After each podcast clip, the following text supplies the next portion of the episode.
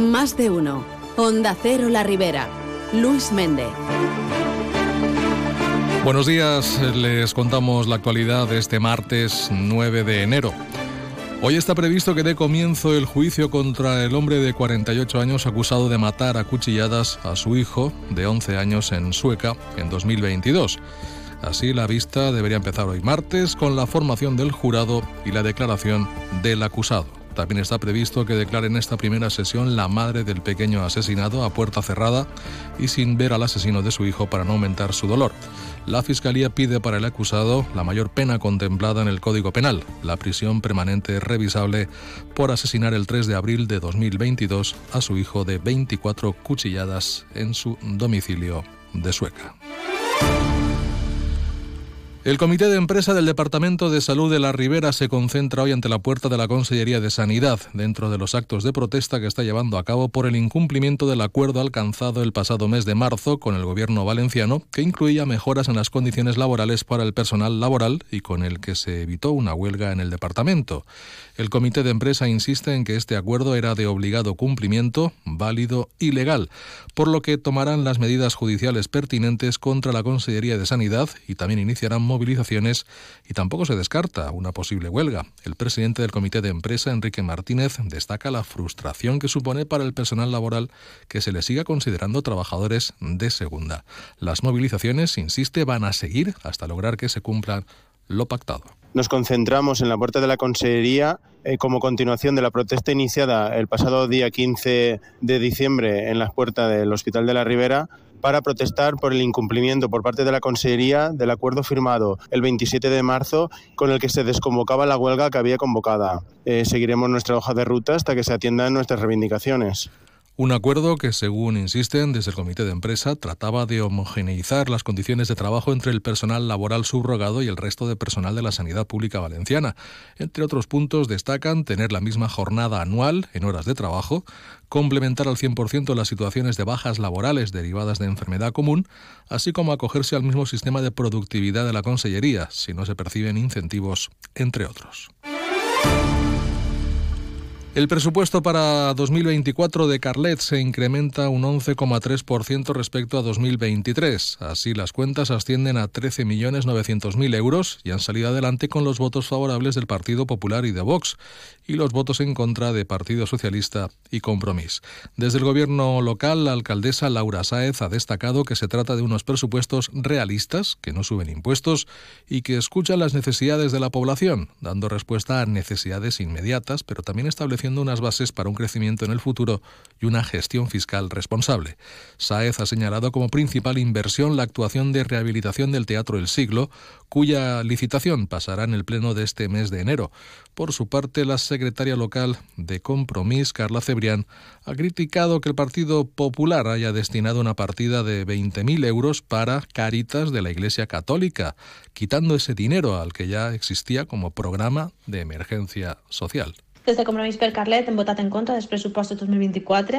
No contemplem que es passen 20.000 euros del programa d'emergència social a l'Església Catòlica perquè siguin així elles qui gestionen aquests diners públics. Pensem que ha de ser l'administració pública qui gestioni els diners públics per a poder garantir una igualtat de condicions i d'oportunitats a totes les persones de Carlet. Perquè què va passar amb les persones que no professen la mateixa religió o que no siguin religioses o com es va garantir la protecció de dades. Por su parte, la alcaldesa ha incidido en que ya antes se colaboraba, con la Iglesia y que el objetivo, en definitiva, es dar respuesta a las emergencias sociales que puedan darse en Carlet y que Cáritas conoce a la perfección.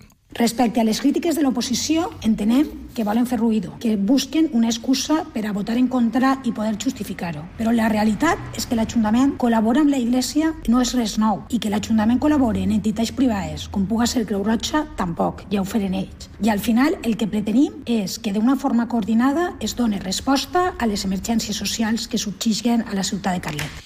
Otros datos es que el gasto de personal sube un 5,2% en este presupuesto de Carlet por las subidas legales y por el incremento de una bolsa de horas de la policía para aumentar la seguridad. El Ayuntamiento de Real realizará a través del negociado lo que es la adjudicación de las obras de la agencia de lectura al quedar desierto el procedimiento de contratación. El consistorio espera poder empezar las obras de esta nueva instalación en el mes de marzo. Como ha explicado el alcalde de Real, Gerardo López, la localidad cuenta con una subvención del Plan Conviure de la Generalitat de medio millón de euros para este proyecto. Con parte de este dinero, 80.000 euros, se ha podido comprar una vivienda junto a la Casa de la Cultura que dispondrá del espacio suficiente para habilitar aulas de estudio, coworking y zona de biblioteca. Con el resto se acometerán las obras y se equiparará lo que és la agencia de lectura. Des del Pla Conviure ens donaren mig milió d'euros per la compra i restauració de la casa. Com jo espero que en març ja comencen les obres ja. En esta casa ja els metres complixen per de lectura. Tens sales d'estudi, sales de coworking, la mateixa biblioteca. Ja mateix temps eh, restaurem i recuperem patrimoni del poble. De tenir una casa de principis del segle passat. Que si no s'hagueren fet això, al final la casa hauria anat a terra, i això que la façana està protegida. La Diputación de Valencia iniciará este año los trabajos de consolidación geológica de los terrenos de la montaña donde se encuentra el castillo de Corbera. El pasado mes de diciembre, el ente provincial licitaba esta actuación que supone una inversión de medio millón de euros. Menchu Balaguer, alcaldesa de Corbera, ha señalado que aunque todavía quede mucho por hacer, está convencida de que más pronto que tarde esta fortaleza volverá a recibir visitas para conocer un elemento tan importante del patrimonio valenciano. L'objectiu que, que sempre perseguim que és tornar a recuperar les visites al castell de Corbera, bé siguen programades o d'una forma lliure, jo crec que això encara cost, mm, tardarà un poc en arribar perquè fan falta més actuacions.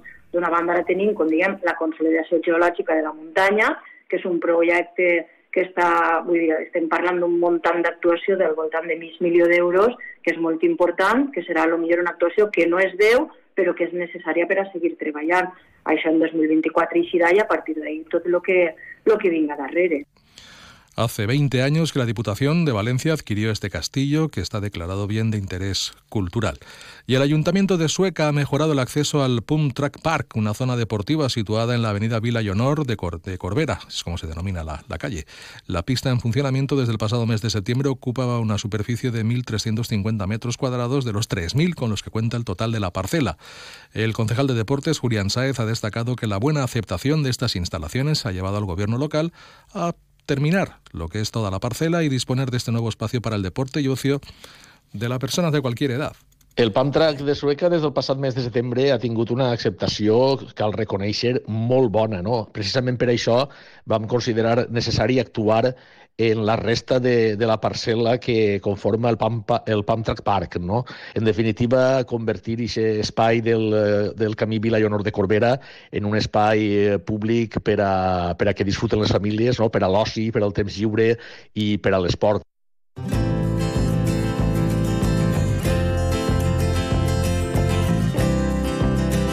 En cuanto a las previsiones meteorológicas, apuntan a que hoy tendremos un día con cierta nubosidad que por la tarde podría derivar en alguna precipitación débil, más probable en zonas del sur de la comunidad valenciana.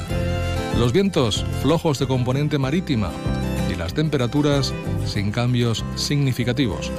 En estos momentos registramos una temperatura de 10 grados centígrados en la ciudad de Alcira.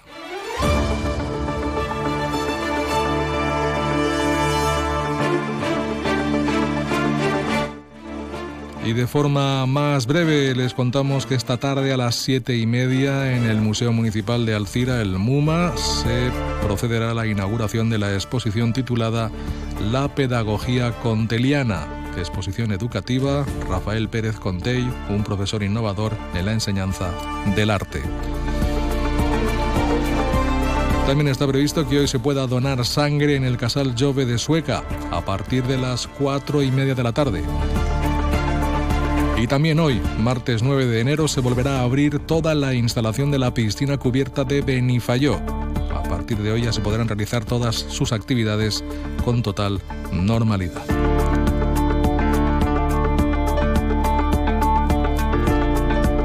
De momento es todo lo que les contamos. Nuevas citas informativas en próximos tramos horarios aquí en la sintonía de Onda Cero La Ribera. Les dejamos con Carlos Alsina y más de uno.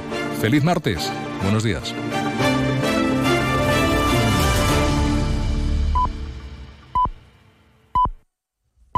Son las ocho y media.